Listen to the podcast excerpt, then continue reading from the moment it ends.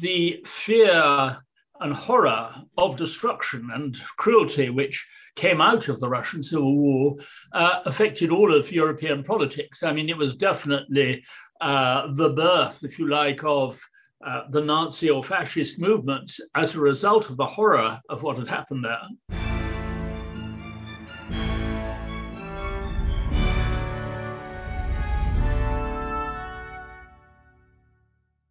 Hello, and welcome to the Aspects of History podcast. My name's Oliver Webb Carter, and I'm the editor. And this week's episode is a little bit different. I've actually subcontracted out our interview to Robert Lyman, who has interviewed Antony Beevor. Now, Rob is a great friend of the show, author of the wonderful A War of Empires, and he has discussed with Antony Beevor all about his new book, Russia Revolution and Civil War 1917 to 1921.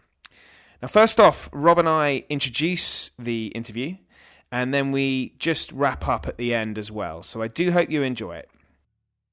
Rob, it's great to to have you take the helm for the podcast. You you are presenting it, giving me a week off, and uh, so thank you very much for that. But it was uh, I've I've been listening the chat a few times with Antony, and you've read the book, which is quite a hefty piece of work.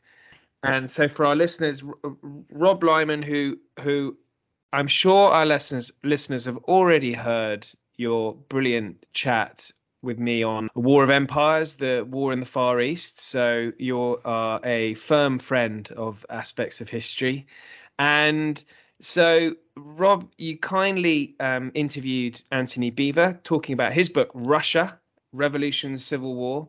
And just before we started recording, you were just saying how, you know, it's a it's it's a complicated story. It covers a four year period. I mean, there's so much happening. It's funny talking about this. I'm currently reading a book on the Anglo-Irish Treaty of 1921, and you've got an Irish Revolution happening around then as well. So yeah, there's a lot of happening. Um, but this book is is covers a crucial part of the 20th century, if not the most crucial part of the 20th well, century. Well, I, I think that's that's absolutely right. I w- was struck by quite a number of things when I read the book. In fact, I read Antony's book twice before I interviewed him, and I hope everyone finds the interview uh, interesting.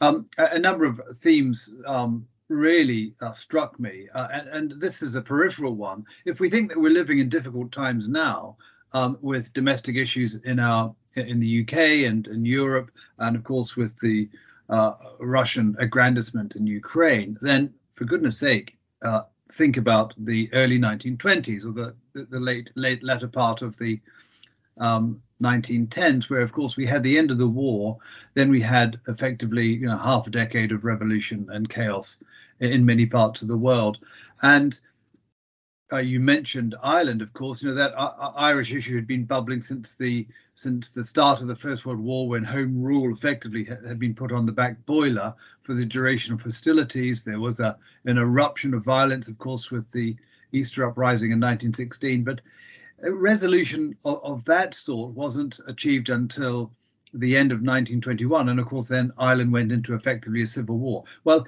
that model is very, very similar to what happened in Russia. Effectively, we had the first um, revolution in March uh, 1917, effectively brought about by Russian military failure uh, in the First World War uh, against the Germans, and, and and the Tsar's appalling governance. Uh, and that, of course, was followed by the what we all know as the October Revolution. It, happened in Russia in November, of course, because of the differences in the calendars. So we had two revolutions in Russia in a single year, and then we had uh, a long period of civil war. And these four years, as you quite rightly say, effectively were as long as the First World War. So if you were a Russian, you not only went through the First World War, but you went through two revolutions and you went through civil war as well, and you didn't get to some formal normality until 1922. Um, I mean, it was an extraordinary period of time, and um, I mean, there was that's the that's the first and most important thing about the about the period of history that um, Antony is writing about. In, in many respects, it's a very very complicated subject and, and a big job for him to take on, but I think he's done it superbly well.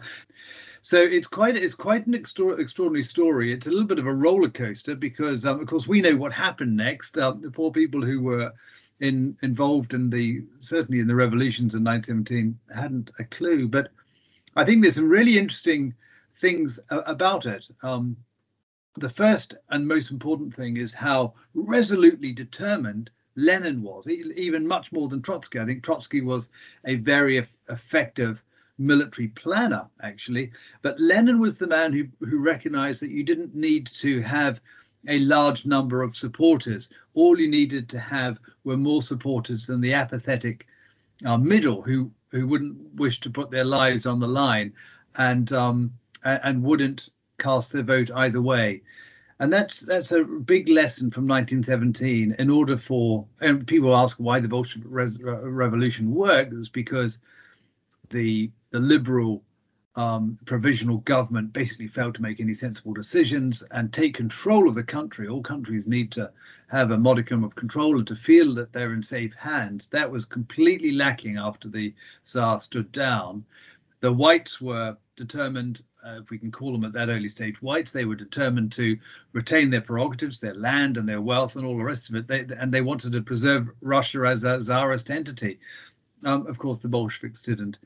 So, uh, so that's the important thing. I mean, the provisional government failed. It was um, riven by, um, uh, I wouldn't say intrigue's the right word. Indecision is the right word. It just couldn't make its mind up, and it's uh, it's a salutary tale really for for governance in complex and fragile situations. It's quite remarkable. Well, uh, as uh, someone whose name I forget now once said, it's it's often better having any government than no government, and I think Russia in 1917 is a really really good example of that.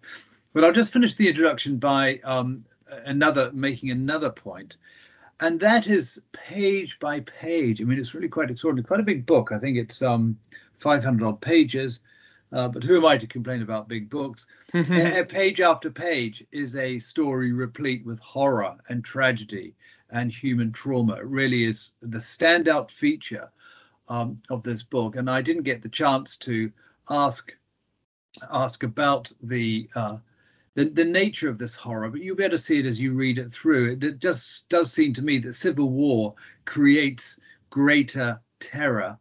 You know, war between the same tribes and the same communities creates greater terror actually than um, state on state war and and and that's that was a real theme of the book and it's it is absolutely horrifying not not just the slaughter but the way in which people killed each other it's uh, it's quite quite extraordinary. And it, there's no let up. Let me warn you now it goes on and on and on.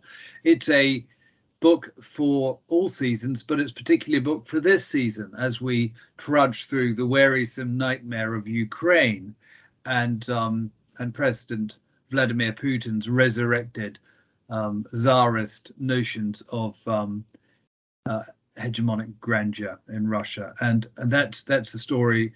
And I think actually, if I if I now look back on Russia over the last century, I see, you know, a, a single narrative actually uh, moving. Um, we're talking here about changes of, of governance and civil war. We're talking about a, a pretty clear line between the Tsar back to Peter the Great, and then onwards to Putin with a a little bit of a um, a, a Stalinist stroke communist hiccup in between. I'm exaggerating for effect, but you know Russia hasn't much. That's my point, and it's it's very sad to see, but it's a reality of the, the, the world in which we live. But a great book, you know, a, a, quite an extraordinary book, a book that I couldn't put down. You know, once you've got into it, you need to be able to stick with it uh, but it's worth rereading again. And hopefully, when the paperback comes out, we'll have a list of uh, persons of particular interest at the start to make the um, following the story just that little bit uh, easier. Okay, great stuff, great Rob. Stuff. Thanks, thanks, thanks for that.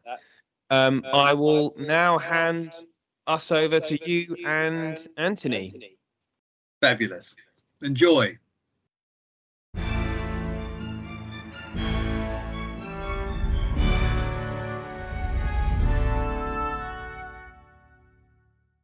Well, thank you very much for coming on this podcast for um, aspects of history. It's uh, I I've just finished reading the book and I need to go back to it again because it's it's a little bit like a fruitcake, isn't it? It's absolutely full of amazing stuff. And um, it's quite an extraordinary experience. I've been thinking over the last couple of days uh, what have been my uh, feelings about what I've picked up from the book, and and um, there are quite a range of them. So I'll just um, start by saying that it, you've written a really remarkable story of the disintegration of Tsarist Russia and its eventual transition after four years of civil war into the USSR, following the triumph of a cabal of Marxist revolutionaries who used chaos to seize power. And I think the way in which you describe the chaos of the whole period is really quite profound. And I also think there's some quite uh, strong resonances with what's happening today in Russia. And in fact, I, I couldn't but help read the book in the context of Russian nationalism beating its particular drum over Ukraine today. It's a really, it's a really big story, Antony. Huge, in fact. And I was reminded that this was four years of tumultuous history, as long as the Great War, in fact. and I wonder whether you could just start by giving us a feel for the sweep of events between 1917 and 1921. Well, that in itself is a, a very tall order.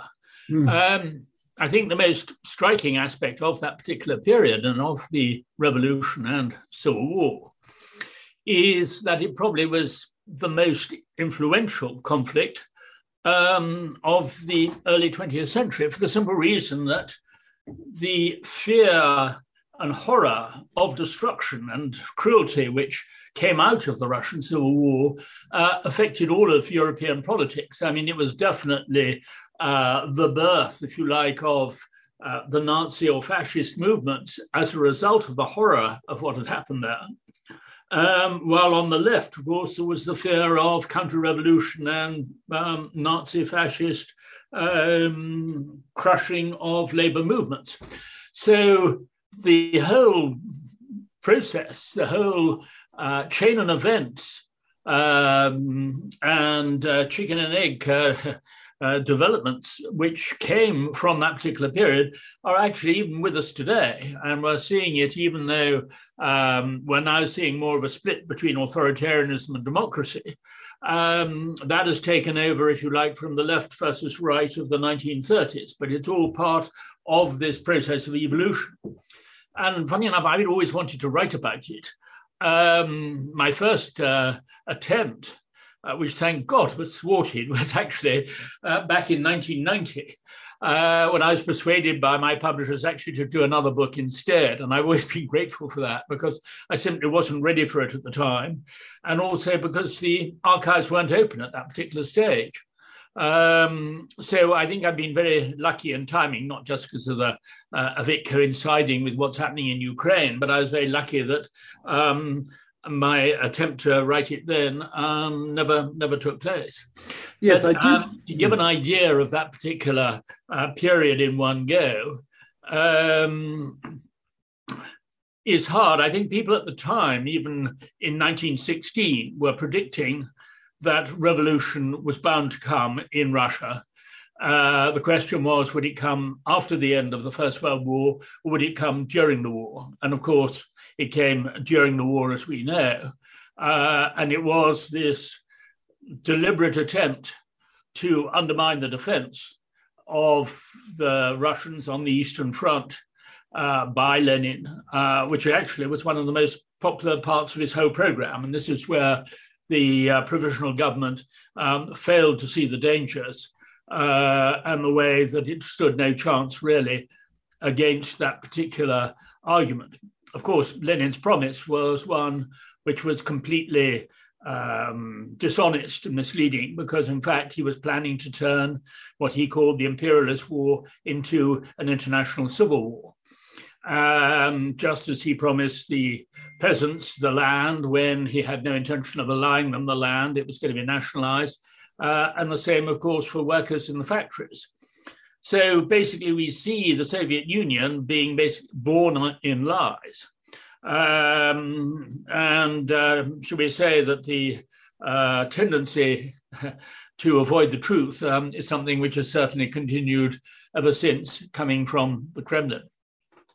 Fascinating things that come out of that. Let's just pick a couple of them up. We'll come back to mm. Lenin in a moment, but I want to start with this point you've made about the way in which Russia views its history.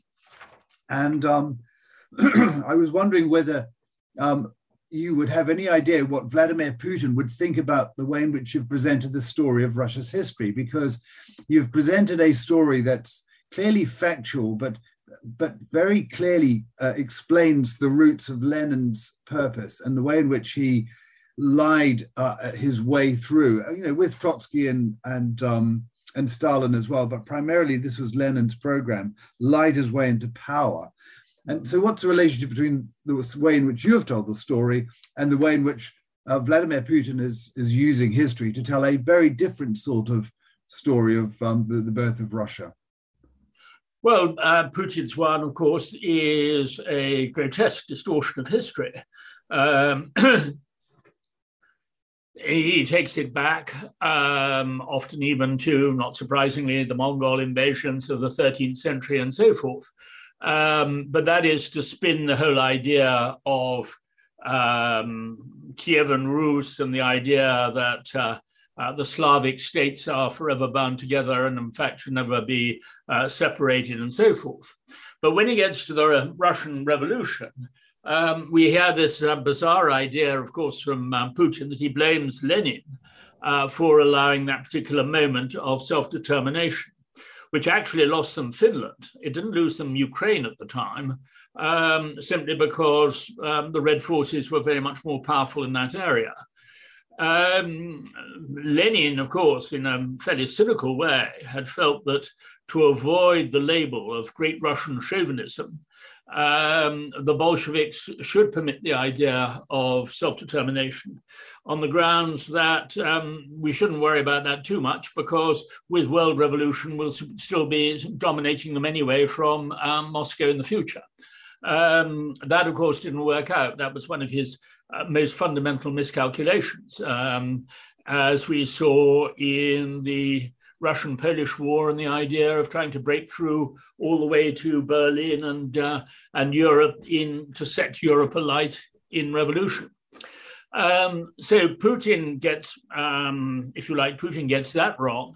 Um, but his main um, idea, his main argument, um, is incredibly um, convoluted, to say the least, if you can even call it an argument it's actually a complete total distortion the idea that somehow uh, Ukraine has become Nazi. Um, and this actually has far more to do with his obsession with the Second World War and the Great Patriotic War, which uh, dominates his idea, partly because the Second World War and Victory Day, V9, the 9th of May, is something which every Russian feels that they can feel proud of, even those who suffered in the gulags or anti Stalins or whatever, and it brings them all together. So, any criticism of the Red Army, uh, as I know only too well, uh, of the Second World War, um, is seen as a calumny. Um, and uh, this will be certainly repeated in the way that any criticism of Putin's army in uh, Ukraine uh, will also be seen in that particular light uh, when we're talking about the mass rapes of 1945 um, and what we're actually seeing in Ukraine as well at the moment.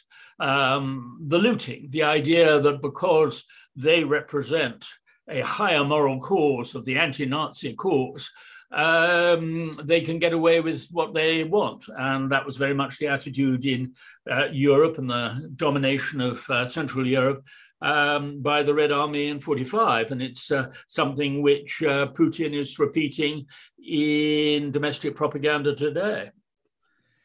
Well, let's just stay with that, that point, actually. Um, we'll, we'll come back to the others in a moment. But this point about looting and rape and, uh, and destruction really uh, and the brutality of the the revolution, the civil war, is really quite one of the is one of the most profound aspects of your book. I mean, you you don't pull your punches with this, and I'm I'm interested in um, how people believe that it was right and proper for them to be able to behave this way, and then you remind us uh, very clearly in the book that you know uh, the sacrifice of the people was part of Lenin's philosophy. He he believed that sacrifice was essential, and he needed to create this chaos. And I just wonder whether where this came from, and and why it was so successful. Because there aren't many other parallels in history. I've been racking my brain to think about civil wars that lead to prolonged chaos. You know, order usually reasserts itself pretty well. And you make the point around Petrograd in 1917 that many of the people in the provisional government were seeking order because they, they saw that to be the, the answer to creating a new form of polity. But Lenin didn't want it. Lenin wanted to be able to create chaos and he somehow felt that he would come out top, and he did. I don't really understand how that happened. Well, no, I don't think that Lenin uh, necessarily created the chaos. Lenin was able to exploit the chaos, um, which he was, encouraged it. He encouraged yeah, it, um, and particularly when one sees the way that it developed during the course of the spring of 1917 through into the summer, um, it was far more linked to the war and to the mass desertion of soldiers uh, from the front. Um, those wanting to get back to their home villages to make sure that they didn't miss out in the distribution of land and basically um, the expropriation, the well, the, basically the taking over of both church and landowners' property.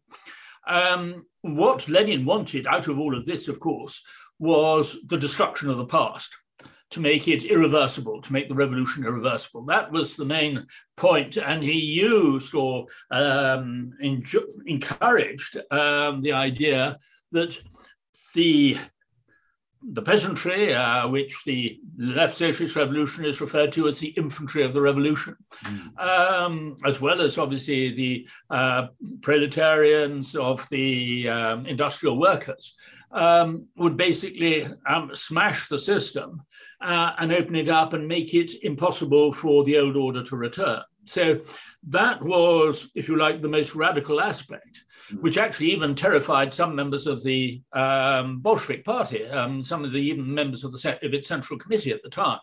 Um, the whole idea that they were going to create a completely new world, the new Homo Sovieticus, the new man, yes. Um, who was going to live in this particular world. And that's why I'm, I'm in the book, in a way, with Shklovsky's um, use of the old Russian folk tale about the, um, the devil's apprentice, um, who believes that he can burn up an old man and um, basically restore, restore him to youth. Um, this was very much a, a, powerful metaphor for what Lenin and uh, uh, basically the chief ideologues of the Bolsheviks at the time believed was their mission. Um, yeah. But it was a totally reckless one, uh, which was going to sacrifice huge numbers. In the end, we see nearly, um, in fact, probably more than 10 million deaths resulting. Yeah. So that I think was very much the uh, degree. It was totally unprecedented in history. It went way beyond the French Revolution. I think that's that's why this is such a profound story and, and such a staggering one. That this isn't just a, a revolution and a civil war. This is a, a turning upside down of the world as we know it. And we just get a, a really very strong sense from your book that you know, Lenin had this very clear view about what he wanted, and the left socialist revolutionaries and everyone else in the provisional government, of course, in the early days, had no idea what uh, trajectory he was on. Um, and it just seems quite extraordinary that he managed to, to do it um, and weave his way through that, that particular chaos to, to achieve um, his end game. But it, it really is quite an extraordinary story. I, I was also wond- wondering, actually, I know that, you know, by, you explained by 1920 and 21, of course, the Red Army is very strong and large numbers of um, peasants joined the Red Army as opposed to uh, other groups which they had had a, you know that they could have joined. Why was it that the Red Army was actually so successful ultimately? Was it simply because it was bigger? Well, it was. It had huge advantages. One of being um, based really on central and western uh, Russia, uh, and therefore had the advantage of internal lines.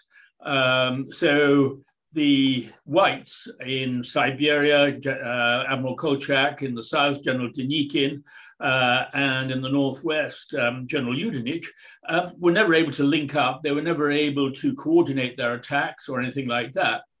But in manpower terms, the uh, the Reds had the large cities really of, of northern Russia. But their main advantage was actually the hatred for the whites by most of the peasantry, who were afraid that they would lose the land which they'd gained in 1917. Um, many of the whites, uh, in fact, behaved appallingly in the way that they were trying to take revenge for having lost their property uh, and wanted to turn the clock back. Those were very much the uh, the czarist officers. Um, but the other part of their coalition really were the right socialist revolutionaries.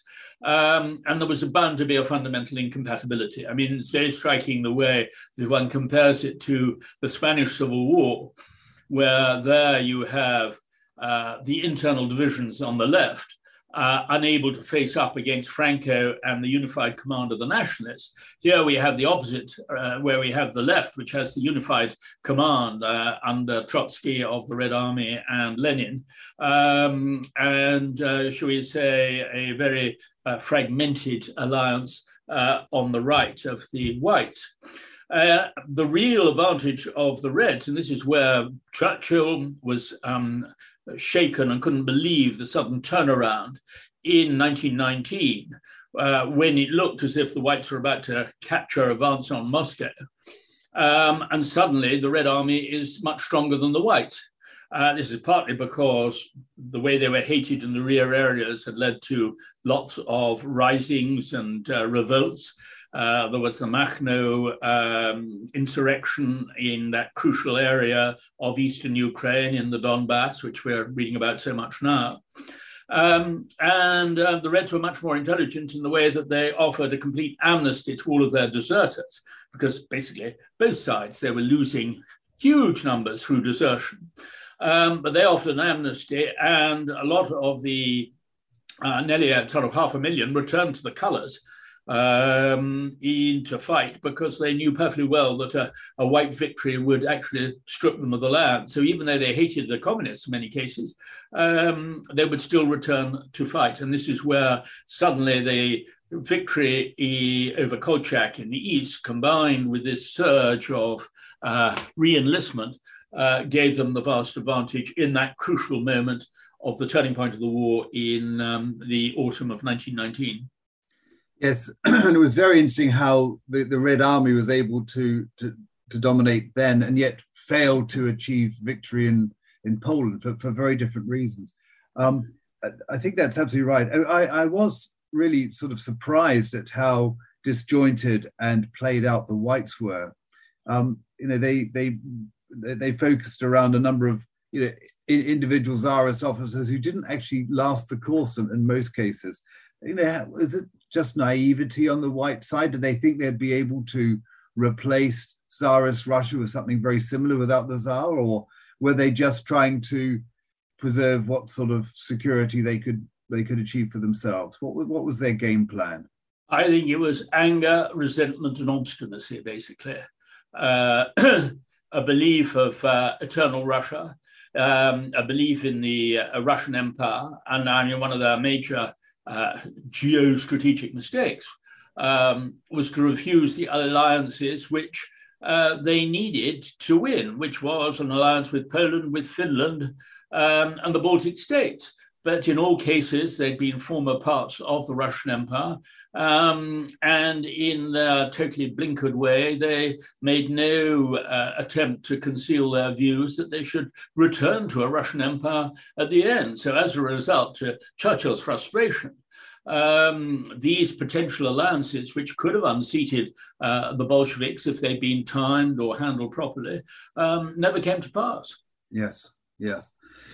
I mean, the, the other interesting thing was uh, that did surprise me, not knowing a huge amount about Trotsky, was actually how how adept he was uh, as a general. I mean, I was intrigued to find that the the turnaround in, in Petrograd in 1919 was actually caused by by Trotsky getting there early enough and persuading the um, the otherwise defeated members of the the Red Army and uh, and the populace that actually they could they could turn Ugarian around, and, and they they they did. It was quite uh, quite remarkable. Well, and, he was a um, great actor. He was a great actor, and he loved his moments of drama, and he um, certainly milked them to every opportunity.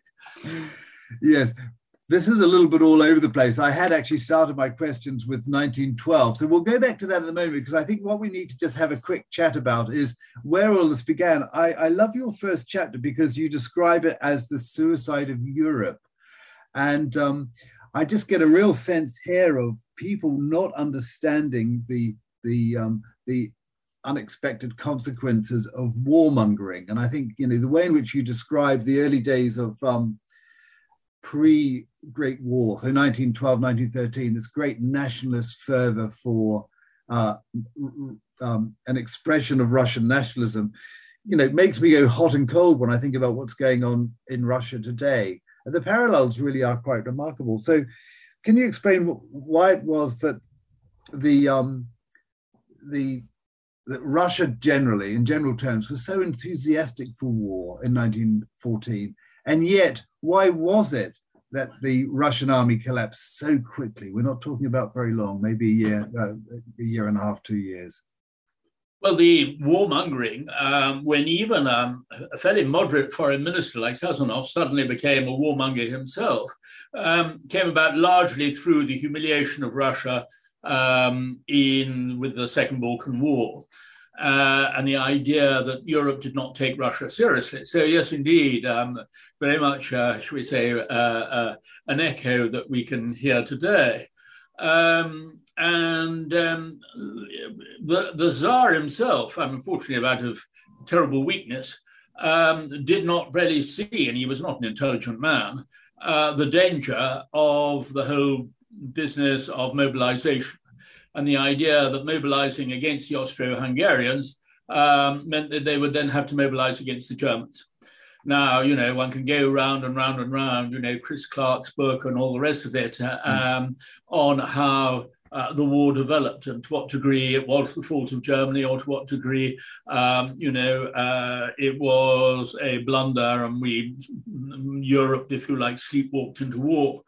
Um, but there's no doubt about it, you know, the uh, the determination, the feeling at that particular time amongst the ruling classes in Russia, where business was booming, the rapid industrialization was going ahead, uh, which has tempted some historians to believe that sort of, you know, if only there hadn't been a revolution, then sort of Russia would have worked its way um, well out of it. In uh, but the war, of course, made made disaster inevitable. Um, I mean, the trouble was that the Russian army, even though it was starting to modernize uh, in certain areas, um, was starting to become slightly more professional, um, was still stuck very much in the past. Uh, I mean, you know, there have been excellent books, Dominic Lieven's, of course, and uh, and others, uh, Wildman and so forth, um, on the state of the Russian army during this particular period. Um, but there was a, a mentality which still um, didn't allow it to uh, develop. And as a result, it was much more of a cavalry army uh, in many ways. Um, and when one thinks, which is inevitable in Russia, simply because the, the distances are so enormous, um, and it was basically cavalry and railways. And of course, this was going to be the future, really, of the Russian Civil War, because simply because of this vast uh, Eurasian landmass of which it was um, which, which, it was uh, covering. I just get a um, I, I want to get a sense of how uh, very quickly the, the Tsarist army turned to look at revolution and to support it, and not not well perhaps not even revolution, but an ending of the war. This was a war that was imposed on the people by the warmongers and by people whose interests might have been served by it. Uh, the, you have to remember, of course, there was the, the revolution, or certainly the rebellions of 1905 following the uh, humiliating defeat in the Russo-Japanese War. So already that had embittered huge numbers. Also, simply the treatment of um, the peasant soldiers. Um, I mean, as I described, I mean, their, their reaction was what the British Army would have called dumb insolence in many ways. Um, there was no enthusiasm at all. when they left their villages uh, on call up, um, they were treated as almost, it was almost like a funeral. You know, they assumed that very few would ever, would ever return. Yeah. Um, and it does go a long way back. I mean, there was an attitude that they were not individuals; they were part of what the um, the officer class would de- de- describe as the grey mass. Yes. So this actually carried on even into the Red Army. I mean, during the Second World War, um, most soldiers' names were simply not recorded. I mean, they were either uh, they were either sort of uh, um, press ganged on the march. Um, and it was any officers' names who were recorded or any uh, ordinary soldiers who were investigated by SMERSH or the NKVD. Uh, they weren't interested in anybody else. So I, uh, this mm. depersonalization of um, dehumanization, in a way, uh, of the recruits had a had a long tradition. Um, and not surprisingly, that uh, created huge resentment. And that's why I quote from many of the soldiers' letters at that particular period uh, to give an idea, A, of the treatment, the appalling way that, you know, they were left freezing in the trenches, or and most of the trenches were sort of waterlogged, worse than anything on the, even on the Western Front. Uh, while their officers, you know, um, spent the nights in peasant isbas behind the line and um, and didn't suffer. So there was also that sort of class conflict anyway within the structure. Um, and then the idea that uh, the old order was collapsing went as soon as they heard of the news in 1917, which was very badly handled both by the army and the provisional, uh, the provisional government that was about to take over. Um, they tried to suppress the news of the fall of the Tsar to begin with. And of course, that was seen as a way of trying to cheat um, the soldiers at the front. And not surprisingly, you know, desertion started um, in the most um, unbelievable way. Uh, and that carried on developing throughout the course of the year. Yeah, it was quite extraordinary. Some of the um, the stories you tell of um, soldiers turning against their officers, and you use the phrase in your second chapter that the drift towards revolution was obvious to all but the willfully blind. And I think that that's a, a really significant perspective on on the ruling classes in Russia who just couldn't see what was happening. You know, this large, as you describe it, grey mass of people who actually had their own agency and well led would do would behave very differently to um, to the way in which the Tsarists uh, had um, they'd behaved under Tsarist Russia.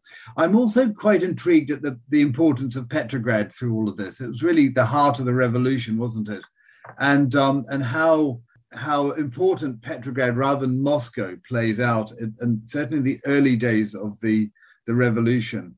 To what extent was control of Petrograd, control of the masses, control of the the army, and control of the, the factories important in, in Lenin's agenda? Well, Petrograd was the capital, um, so it was bound to be uh, the key place um, because without control of um, the center of power, especially in a widespread, huge, vast, a sixth of the world landmass uh, Russian Empire, you were not going to have any chance of um, securing power outside. So this is why it was both symbolic but also um, physically important, and also because Petrograd had such a very large military garrison. Trotsky was wiser in a way than um, Lenin, I think, because he believed that only a very small proportion of the uh, garrison would actually rise up on, on behalf of the communists. But where Lenin was probably more correct was to see that actually apathy was far more important. The many would just simply wait to see which way things were going. Um, so a small determined band was probably going to be enough when it came to uh, basically the November coup d'etat um, or October coup d'etat, the, uh, according to the calendar of the time. Petrograd was also important simply because that was obviously not just the seat of government, but also of um, the Tsar. That was the first symbol which really needed uh, to be overthrown. But at this particular stage, even the Bolsheviks had no idea uh, of whether they would actually be in power. uh, or could achieve power at that stage. What they had to do was to see how a provisional government, which was basically partly liberal, partly socialist, um, when the two started to amalgamate the two uh, committees, if you like, the Soviet, the Petrograd Soviet, uh, which was socialist, and the uh, uh provisional government, really, of uh, uh, Rodzianko and later Prince Lvov. They found, of course, that they had no power, no control. With the collapse of the Ancien regime and, of course, the police, uh, the hated police who uh, had to disappear or were simply murdered or um, lynched in the streets. And of course, the hated land captains in the provinces. Um, there was still there was no control, and this is why one has this uh, outbreak of uh, the looting, the destruction of manor houses and um, properties. And there you have a liberal government who basically has promised the Constituent Assembly of uh, um, a democratic government, um, which needs to be organized and prepared for uh, elections. Well, of course, that's going to create huge frustrations because it can't do anything in the meantime. It says all decisions have to be postponed until it's decided on uh, by the Constituent Assembly. And this is where Lenin, and especially when it came to the army, was in such a powerful position by promising the end of the war, um, achieving huge support from that point of view, but also um, being able to exploit the inability of uh, the government, then led by Kerensky, um, to achieve any any meaningful uh, measures at all. Yes, I think uh, I think that sort of naivety really does come come through very clearly let's just um, draw to a close and, and talk about um, the extraordinary uh, treaty at Brest-Litovsk, um, which actually you describe brilliantly in the book. It's almost uh, the, the, the original treaty uh, and the, the story around it is, reads a little bit like a novel. But I, I was intrigued at the point you made at the start of the, the start of this, where you describe um, there being a continuum between the idea of um, you know, fasc- the, the, First World War this revolution, actually, this revolution, the Civil War, was was the birth of European fascism. And I was struck that the the treaty in, in, in you know with Germany and the, the Central Powers actually ran has a, a, stream that runs through into the Second World War to the extent that the Second World War was almost unfinished business. This dividing up of Eastern Europe uh, at such an early stage. Well, the Treaty of Brest-Litovsk was, of course, the Germany's greatest achievement in the First World War. Um, and let's face it, it was something which marked the um, entirely the plans of Hitler, um, because the Ukrainian breadbasket and the uh, ability for Germany, if necessary, to survive against the rest of the world, providing it occupied that area and basically turned uh, southern and uh, western Russia into almost a slave state was something which appealed so enormously to the expansionists um, after the defeat of 1918 and uh, those who dreamed of a future uh, German empire. Uh, being reconstructed, but an Eastern German Empire in this particular case. So uh, it had a very, very profound influence, and I think something which we've, um, which in sort of Western Europe we've always tended to uh, underestimate.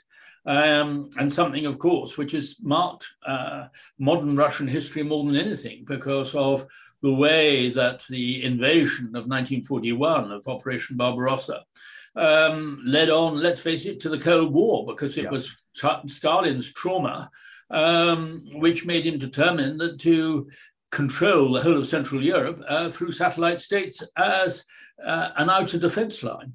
And and that that that continuum from uh, 1917 through to now is really quite remarkable. And I will we'll leave it there. But I I think the, the the impact or the power of this book is not just the story of 1917, 1921, it is the, the bedrock of the modern world as we know it. And you've described its birth, and we can only understand what where the the the, uh, the, the, the political world in which we currently inhabit through a clear understanding of where it emerged from. And I think that's what you've done remarkably well. It's it's a book that we're going to be talking about a lot uh, in the next few months Uh, it's coming out at the end of May. I, am delighted to have had an early sight of it, an early read of it. It really is a remarkable achievement.